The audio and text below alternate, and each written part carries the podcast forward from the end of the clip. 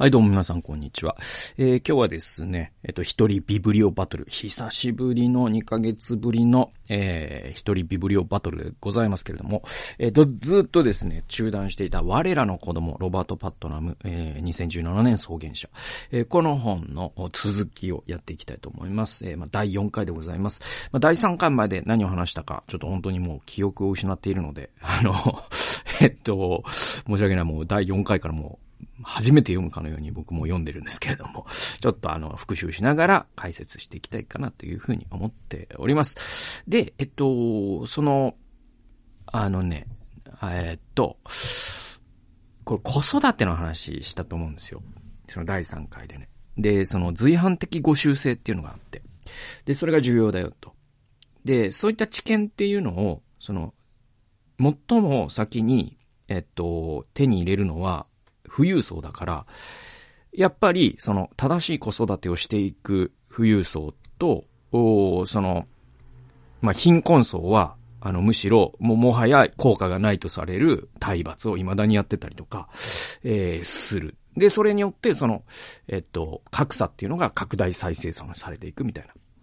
えそういう話をしたと思うんですよね。で、それの続きの話なんですけども、138から140ページちょっと読んでいきます。えー、このように階級に基づいたポジティブ、ネガティブな育児法は、言語上の相互作用にも現れている。親子間で交わされる日常の言語的なやりとりに関する慎重な研究が見出したことが図3の2に示されているが、えー、専門職学位を持つ親、つまり学歴の高い親は年間に16万6千回の励ましと2万6千回の抑止。ね。えー、これダメだよっていうのは2万6千回。そして、すごいいいね。これ16万6千回。つまり8倍ポジティブなことが多いんですよ。その専門職の親っていうのは。で、それに対して労働者階級、つまり、まあ、学歴が低い人たちの親は、それぞれ、つまりポジティブが6万2千回で、ネガティブが3万6千回。えっと、だからネガティブが、えっと、多くて、ポジティブが少ないんですよ。で、また、生活保護下にある、つまり、まあ、最貧困層の親は、えー、今度は、えっと、2万6千回の励ましと5万7千回の抑止。つまり、褒める。いいねっていう回数は2万6千回であるのに対して、その倍ぐらいの数、ダメだよと。お前ダメだよ。お前バカやめろ。えー、また、時には殴ったりとか、そういうこともあるかもしれないと。で、育児のアプローチにおける階級に基づいたこのようなさ、これ、ハグピシャリ比とでも名付けられるものは、だから、ハグが、えっと、多いのが専門職の親で、ピシャリ、これ殴る。これが、えー、多いのが、まあ、生活保護受給者の、えー、家庭だったりすると。で、これはなぜこれほど明確で広がりを見せるものなのだろうか。で、以前の世代の専門家らは、定義の不明確な労働者階級文化にこのような際の原因を期する傾向があったが、脳科学が現在示していることの中に、貧しくて教育水準の低く、孤立傾向の高い親が高速、懲罰的で厳格なしつけ主義者になりやすい理由の一つとして、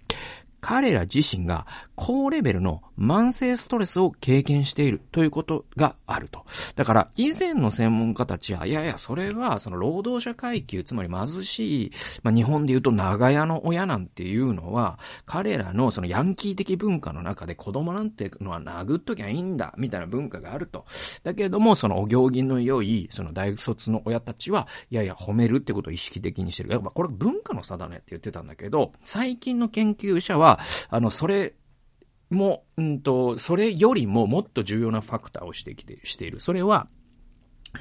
生活保護受給者だったり、労働者階級の人たちっていうのは、もう、あの、ただでさえ生活が苦しいわけですよね。そして家だって狭いでしょう。ね？えー、そして、その、こう、使えるリソースだって少ないでしょう。で、お金がないという制約のもとに、たくさんのストレスを抱えているでしょう。で、突然解雇になったみたいなことも多いだろうし、給料が減るみたいなことも多いでしょう。で、仕事をしていても人がなんかお辞儀をしてくれるみたいなことは少なくて、えー、邪険に扱われることも多いでしょう。だからそういう中で親自身が本当にストレスを抱えているから、そのハグピシャリ比で言うと、ハグをする心の余裕がないんだと。だからどうしてもピシャリをしてしまうんだと。だけど、その専門職階級の人は給料も多いでしょう。家も広いでしょう。バックヤードにプールさえあるかもしれない。えー、なんだったら、その、ね、ベビーシッターを雇って、えー、夫婦でデートに月に1回行けるかもしれない。しかもそのデートっていうのも、えー、何百ドルもするような高級ディナーかもしれないです。で、そんな心の余裕がある、う専門職の両親っていうのは、心の余裕がありますから、子供に対してもハグをしてあげることができると。そして、ピシャリの回数も減ると。そっちの方が重要なんじゃないの？みたいなのが最近の研究者たちが言ってることだよと。で、続き読みましょうか。イライジャは自分の虐待的な母親についてこのことを認めている。これ、イイライジャっていうのは、まあ、パットナムが調査した、ね、ある具体的な貧困層の家庭ですね。で、イライライジャはこう言ってるんですね。家に帰ってきて母親になると、目に入るのはテーブルの請求書、洗っていない皿、汚い子供部屋、すべてがとっちから、とっちらかっていて、あんなに怒っていたのはそれでだと思う。責めることなんてできないよと。だから、そのお母さんが怒る、イライラするの無理もないと。それは家、家も狭いし、それ隣人からはクレームも言われるし。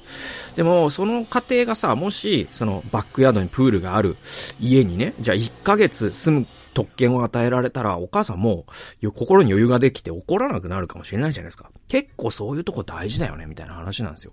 で、厳しいしつけは単に労働者階級文化、まあ日本で言うとヤンキー文化と呼んでもいいかもしれない。で、これがもたらしたものではなくて、えー、また親の抱えるストレスの結果というだけでもない。だから、あの、どちらかだけじゃないと。それは上層仮想階級の家族がそれぞれ暮らしているような異なる環境への敏感な反応であることも多いと。裕福な親の方は社会学者フランク・ファーステンバーグと共同研究者が名付けた促進的戦略を用いることが可能で、それはかっこデズモンドの家庭が暮らしている場所のような過去閉じる。多くの機会が提供され、機会、えー、危険がほとんどない快適な状況下で自分の子供の才能を育てようとするものであると。で、貧しい親はそれとは対照的に予防的戦略を用いる。それは過去ステファニーが子育てをしている場所のような過去閉じる。えー、危険の方が機会をはるかに上回るような荒れた近隣地域で子供の安全を確保することを目指している。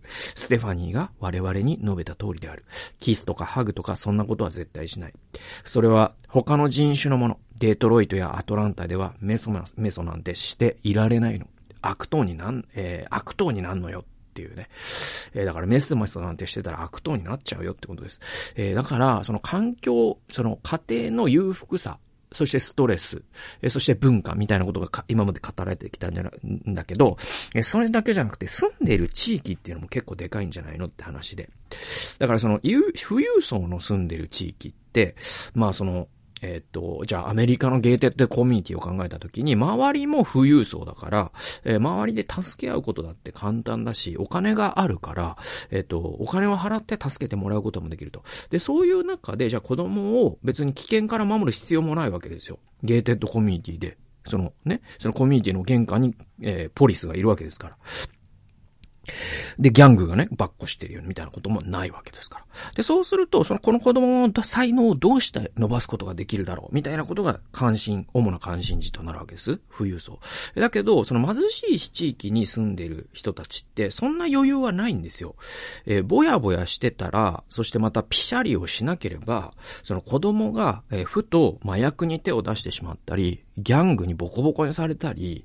ね、えそういう危険がもうこの世の中はもうもう野生のジャングルみたいなもんで、で、そんなとこで悠長にちょっと、そろばんでも習わないとかって言ってられなくて、まずはそのね、えー、悪い奴に付け込まれないように、付け込まれそうになったら殴るみたいな、そっちの方が大事なんだよって考えるのは自然なことなんじゃないかみたいな。で、こう隠して、えいろんなよ、えね、要素が相まって、富裕層はますます富裕層を作っていき、え貧困層はますます貧困層を再生産していくっていうのが、この格差の再生産という、だから子育てという重要なファクターを介して格差は、えー、拡大再生産するんだよっていう話なんですよね。えー、次行きましょうかね。はい。えー、188から189ページでございます。えー、でね、これちょっと面白い話で、貧しい子供が、えー、高所得者の学校に行くと達成度が高くなるということはゲイリー・オーフィールドとスーザン・イートンが教育に関する研究における最も一貫した知見の一つと表現している。いくつかの研究においては、それどころか、生徒の高校での学習成果とクラスメートの家庭背景の相関の方が、生徒自身の家族的背景との相関よりも大きい結果となっている。これちょっと言い回し難しいんだけど、要するにどういうことかっていうと、えっと、その、ある高校生がいたとして、その高校生の成績を決めるね、えっと、えっと、なんだっけ、えっと、なんだっけ、その、決定要因っていうのかな、関係要因っていうのかな、ね、えー、として、だからその生徒が成績が、えっと、良くなるか悪いかっていうことを予測する予測変数、予測変数みたいなことを考えたときに、えっと、じゃあ、ある、じゃあ、つとむくんという高校生がいたとしましょうと。で、その高校から、つとむくんが通ってる高校のクラスには、他にもリカちゃんがいたりとか、ね、えっ、ー、と、太郎くんがいたりとか、さやかちゃんがいたりとかすると。で、ここで言われてるのは何かというと、このつとむくんの成績を予測する上で、つとむくん自身の家族の家庭環境、つまり親の学歴とか、以上にさっき言った太郎くん、さやかちゃん、りかちゃんの両親の学歴とか家庭環境の方が大きいんだって言ってるんですよ。これ意外というかちょっと僕らの直感と反するから、すごく理解するのにじ、ね、なんかあの、あんまりこう腹落ちしないかもしれないんだけども、これね、補助線として実は、その子育ての第五回っていう本を読むとすごくよくわかるのね。で、えー、っと、だから、あの、もうちょっとその、深掘りしていくとですね、あの、そうだなえっとね、まあまあ、あの、ジャイアンね、えっと、藤川、ね、藤尾の、そのジャイアンって、えっと、成績多分悪いじゃないですか。歌下手、成績悪い。えー、でも多分力はあるから。ね。そして健康という彼は素晴らしい。ね。宝物いただいてるんだけど、でも彼って、要はその、八百屋の子供で、で、親自体が多分成績がいいなんてことはそんなに重視してないわけね。えー、八百屋を継いでくれればいいと思ってるから。で、ジャイアンって別に成績悪いことを別に気にもかけてないと思うんです。だけど、そのジャイアンが仮に、その引っ越しをして、ね、えっと、出来すぎくんみたいな人た、家庭の子たちしかい、いない地域に引っ越したとしますよね。そうすると周りが全員出来すぎくん的な家庭なんですよ。そうすると、ジャイアンの成績は、その、お父さんお母さんは一切変わらなくても、ジャイアンの成績は一気に上がるんです。で、逆を考えると、出来すぎくんが、その、なんか大阪に引っ越し、大阪、まあこれ、あんま具体的な地域出すの良くないけど、西成にしましょうか。だからあのね、まあ大阪のそういう日雇いのね、まあちょっと治安が悪いとされている、まあ昔の尼崎とかでもいいんだけど、まあそういう、まあ北九州のね、ダウンタウンの、まあそういう、その、結構親が何してるかわからない人も結構いてとか、そのクラスの半分ぐらい親が離婚しててみたいな。で、すごいまあ地域的に見ても、もう、ね、もう荒れた高校ばっかりで。じゃあ、デキスギ君が、そこになぜか、ひょんな表紙に引っ越すことになり、で、引っ越したとするじゃないですか。そうすると、デキスギ君の親の教育方針、全く変わらず、で、習い事も全く変わらなくても、出来すぎくんの成績は下がるんですよ。ね。だから自分自身の親以上に自分のクラスメートの親の方がその生徒の成績の予測変数として強いんだっていう結構驚きの結果があるんですよ。で、これは集団社会仮説っていう、いわゆるその、まあ、子育ての第5回を書いたジュディス・リッチ・ハリスの理論を考えれば、えー、簡単にわかるんだけども、えっ、ー、と、続き読んでいきましょうか。以下の思考実験を行ってみよう。ソフィア、括弧英才教育の対象に選ばれ、えー、辞書を読むような、えー、早熟さを示していた。かっこ閉じる。が、魔法のごとく、好成績のトロイ高校に転校し、一方でイザベラが邪悪なことに、えー、サンタアナのような低成績の高校に、えー、割り当てられたと仮定すると。それぞれの達成度に対し何の影響もないままであると想像することは難しい。実際にクララとリカルド、過去イザベラの親は思い出してもらえばいいが、えー、ロスでの以前の居住地域からフラトンに転居することを決めた時に、まさにその思考実験を行っていたのである。しかし、なぜ学校の社会経済的構成がそれほど強力な影響を持っていると考えられるのだろうか。えー、我らの推理小説における最もらしい容疑者は、生徒が集合的に学校に持ち込んでいるものというもので、それは過去修士のプラス面での家庭の勉強面での励ましや過去特別コースの、えー、ための私的募金からマイナス面での犯罪やドラッグ、無秩序さにまで及ぶものである。これらがサンターナとトロイをを対にした描写の中から飛び出してくる、えー、要因である。誰と一緒に学校に行っているかが大きな意味を持つのである。えっ、ー、と、だから、子供って実はその垂直的に親からの影響を受ける何倍も大きく水平的に自分のピアって言うんですけど、英語でね。その自分の同級生からの影響を受けるんですよ。だから子供は同級生に似るんです。で、あの、ジュディス・リッチ・ハリスの子育ての第5回に、えっと、イートン校を、イートン校ってまあイギリスの超エリート高校なんだけれども、王族とか、まあすごい人たち、まあもう超もうエリートしか入れないと言われるね。で、そのイートン校の卒業生でまあすごい人たちだらけなんだけども、そのエリートたちを作っているのは、先生たちじゃなくてイートン校の校庭である。あるいは学生寮であるだったかな？っていう、うんと、なんか、あの、格言があるらしいんですよ。で、それってすごく芯をついてて、要は、そのイートン校の教育方針を真似ても、実は同じことは起こらないんですね。あそこにあるピアの文化っていうのがすごく重要で、そこに身を置くと魔法が起こるんです。どんな魔法かというと、自分と机を並べている、えー、自分の学友たちが、皆、エリートの気質を持っている。そして、勉強の仕方とかを日々考えている。そこでは勉強ができるということが非常に重要だったりとか、あるいはノブリス・オブリージュって言って、その後期なるものの責任ですよね。すごく、その、うんと、貴族的な考え方。で、いい意味のね。えー、つまりその、大衆を見下すんじゃなくて、エリートこそが一番最初に戦わなければいけないんだ。そして、ね、エリートで、持てるものは持たざる者のために犠牲、命を犠牲にしなきゃいけないんだっていういい意味でのイギリスの貴族の文化を彼らが、えー、自分の学友たちが体現している時に自分もそれに似ちゃうんですよ。で、逆に言えば、親からいくらノブリス・オブリジュ、ノブリス・オブリジュと言われていても、その子が、ね、自分のことしか、えー、関心がなく、自分さえ良ければいいんだと思うようなクラスメイトしかいない学校に行ったら、その子は必ず自己中心になるんですよ。えー、ちなみに、子育ての第5回の集団社会活説について、えー、書かれた部分を子育ての第5回からちょっと引用しますね。152ページです。子育ての第5回の152ページです。これは。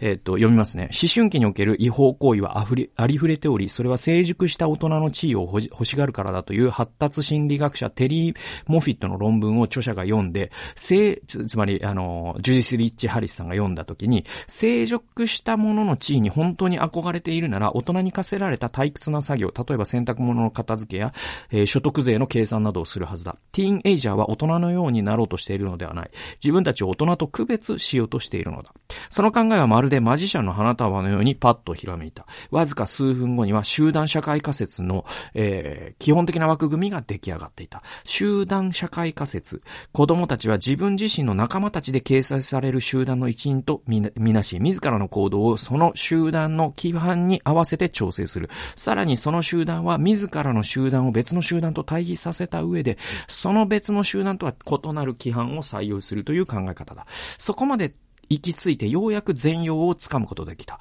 まずは来た道を戻り、証拠を再考した上で、そのひらめきを、の、残り半分を認めるに至った。なんと重要なのは親ではなかったのだ。全くもって親ではなかったのだ。だから、ジュディス・リッチ・ハリスさんは、その自身の、まあ、彼が、彼女はザイヤの研究者なんだけども、え彼女はその考え抜いた末に、実は子育てにおいて一番重要なファクターは親じゃないってことにたどり着くんですよ。じゃあ何かっていうと、子供がどんな友達を持つかなんです。だから子育てにとって、最も本質的な施策って何かっていうと、読み聞かせでもなければ、英才教育でもなければ、英会話の、なんかね、あの、英会話ひたすら英語を浴びせるでもなければ、習い事に活かせるでもなければ、中、ね、チュータリング、ね、家庭教師をつけるでもないんですよ。子育てにおいて一番効果のある方法。まあこのね、我らの子供でも出てくるんだけど、何かというと、引っ越しなんです。はい。だからもし、親が自分の子供に勉強ができてほしいと思うならば、勉強が大、勉強ができることが大事だと思う子供たちが集まっている地域に引っ越すことが一番重要なんです。もし親が、いや、スポーツこそが大事なんだと子供に思ってほしいならば、スポーツこそが大事だと思う子、え友達がたくさんいる地域に引っ越すことが最も重要なんですよね。いや、その隣人に優しくするということを学んでほしいとすれば、隣人に優しくするという文化がある地域に引っ越すことが最も重要なんですよ。で、これ、本当に、あのー、これ真理なんだけど、非常に人気がないどころか、これ、要は直感に反するから何度聞かされても我々って親が重要って方に戻っちゃうんだよ。だけど事実は子育ての第五回が正しいんだよね、多分ね。で、これね、あの、実は、その、実証的にも証明されてるんですよね。なんで、これね、実は、引っ越しこそが本質的な子育てのか、ね、問題解決っていうか、子育ての施策なんだっていうのは本当に重要な知見なんですよね。えー、次行きましょうか。はい。次はですね、でね、まあ、あの、今までの、その、じゃあ、例えばね、その、じゃあ、引っ越しこそが重要なんだっていうことを実際に実践するのは誰かというと、え本当にその情報を必要な貧困層じゃないんです。だから、貧困層の人ね、じゃあ子供が、まあ、あの、すごいぐれてしまう。自分もその生活保護で離婚もしちゃって子供がぐれて大変だと。その人が一番すべきことは実は引っ越しなんだっていうのが真理なんだけど、えー、っと、あのー例えばじゃあその、その、まあ、ぐれた子供がいて、えー、そして自分ももう生活保護を受けててお金も全然ない。でも、子育てのために50万という、なんかまあ、おばあちゃんからね、もらったお金があるとして、その50万の使い方として一番適切なのは引っ越しなんですよね。つまり、あの、勉強することとか、自分を律することとか、他者の面倒を見ることが大切だと考える子供たちが多いと予測される地域に何が何でも引っ越すべきなんです。だけどその50万をなんか家庭教師とかで、あるいは、えっ、ー、と、精神科のいい病院を探すとか、あの、わかんないけど、なんかね、あの、魔法のような解決を求めて、そういう消費に回すっていうのはほぼお金の無駄遣いになるんだよね。だけど、本当にそういう引っ越しが大事だよという情報を必要としている貧困層こそが、こういったジュディス・リッチ・ハリスみたいな情報にたどり着けないっていう逆説があるわけじゃないですか。で、これって実はインターネットの世界ですごく起きてて、要は、その、えっと、まあなんだろうな、インターネットの黎明期にすごく楽観的な見通しっていうのがたくさんあったのね。で、トーマス・フリードマンっていう人が、あの、フラット化する世界っていう本を書いてて、その本の影響も結構大きかったんだけどね。あのー要は、その、これからは、その情報っていうのが無料になって、誰にでもアクセス可能になったのであるから、どこに住むかは重要じゃないっていうのが、えっ、と、トーマス・フリードマンが言ったこと。多分今は彼はその考えを改めてるんだけども。で、この、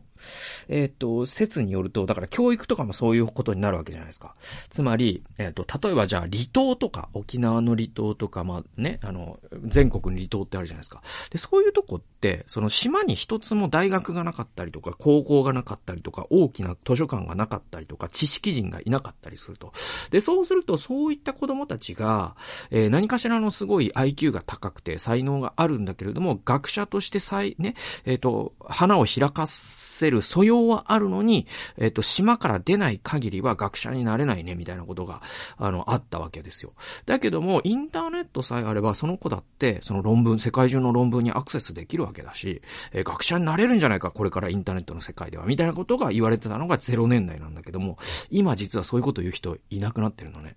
で、それはなぜかというと、インターネットって、要は格差を縮めると考えられてたんです。だから下の人が上に行ったりとか、えー、することのために用いられるって思ってたんだけど、実はインターネットって上の人がさらに上に行き、下の人がさらに下に行く方に作用するってことが、どうやらこの10年か20年間で分かってきたこと。えー、239ページ読みますね。えー、さっき言ったっけ？まあ、えっ、と、読みますね。あの、もう2回押したかもしれない。えっと、全国多数の10代にインターネットをどのように使っているかについて尋ねた結果を踏まえて、エスノグラファーのダナ・ボイドが結論付けたのは、オフラインでの不平等がオンラインに持ち越されているということだった。だから、オフラインの世界では格差があるかもしれないけど、オンラインではみんな平等だよねって思ってたんだけど、いや違う。オフラインでの格差はオンラインにも反映する。そして、オンラインがそれを増幅する、むしろ。ってことが真実だったんですよ。ね。えっ、ー、と、情報を有、えー、容易に入手可能な世界では、と彼女は記す。情報それ自体へのアクセスよりも、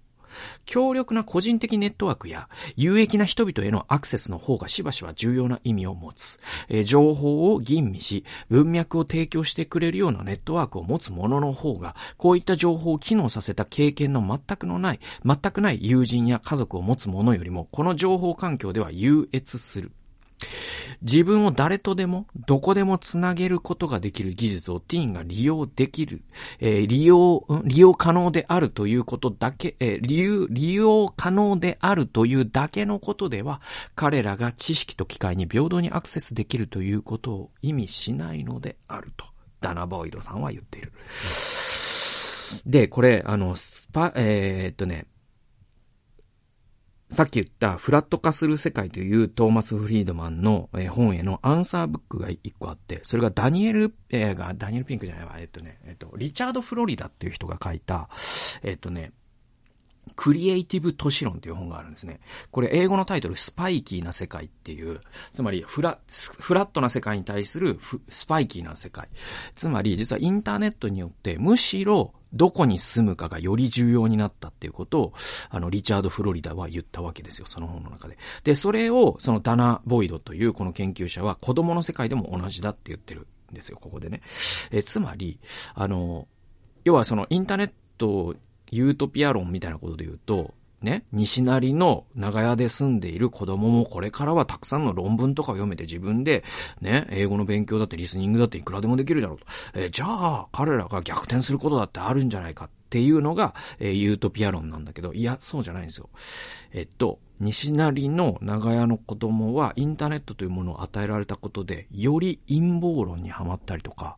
よりたくさんの時間の無駄遣いをオンラインゲームでし続けたりとか、2チャンネルで死ねとか、あいつはクソだとか、そういうネットスラングを使ってに人を嘲笑するようなサイトを何時間も見続けたりすることにネットを使うことになり、そして今まで通りなだ中学とかに行くような、えー、神戸の上流階級に住む、えー、そういう子供たちはそのインターネットを使って本当に論文を読んで大人を顔負けの、えー、ね、が、えー、まだ中学生なのに、えー、起業をしたりとか、そういうことのためにインターネットを使う。だからインターネットがレバレッジとなって、より格差を広げるっていう方に、えーすえー、進ませるから。だからインターネット以前の人的ネットワークこそが、インターネット以上に重要になってきてるっていうのが、このインターネット世界の真実なんですよね。ということで、まあ今日はちょっと暗い話が続いていくんだけど、最後にはパットナムなりの、えこうしたらいいんじゃみたいな、じゃないかみたいな話も出てきますので、まあ忍耐強くこの格差社会どうするみたいな本質的な、え問題なんでですね、あの、お付き合いいただければと思います。えー、第5回に続いていきます。え、最後まで聞いてくださってありがとうございました。それではまた次回の動画及び音源でお会いしましょう。さよなら。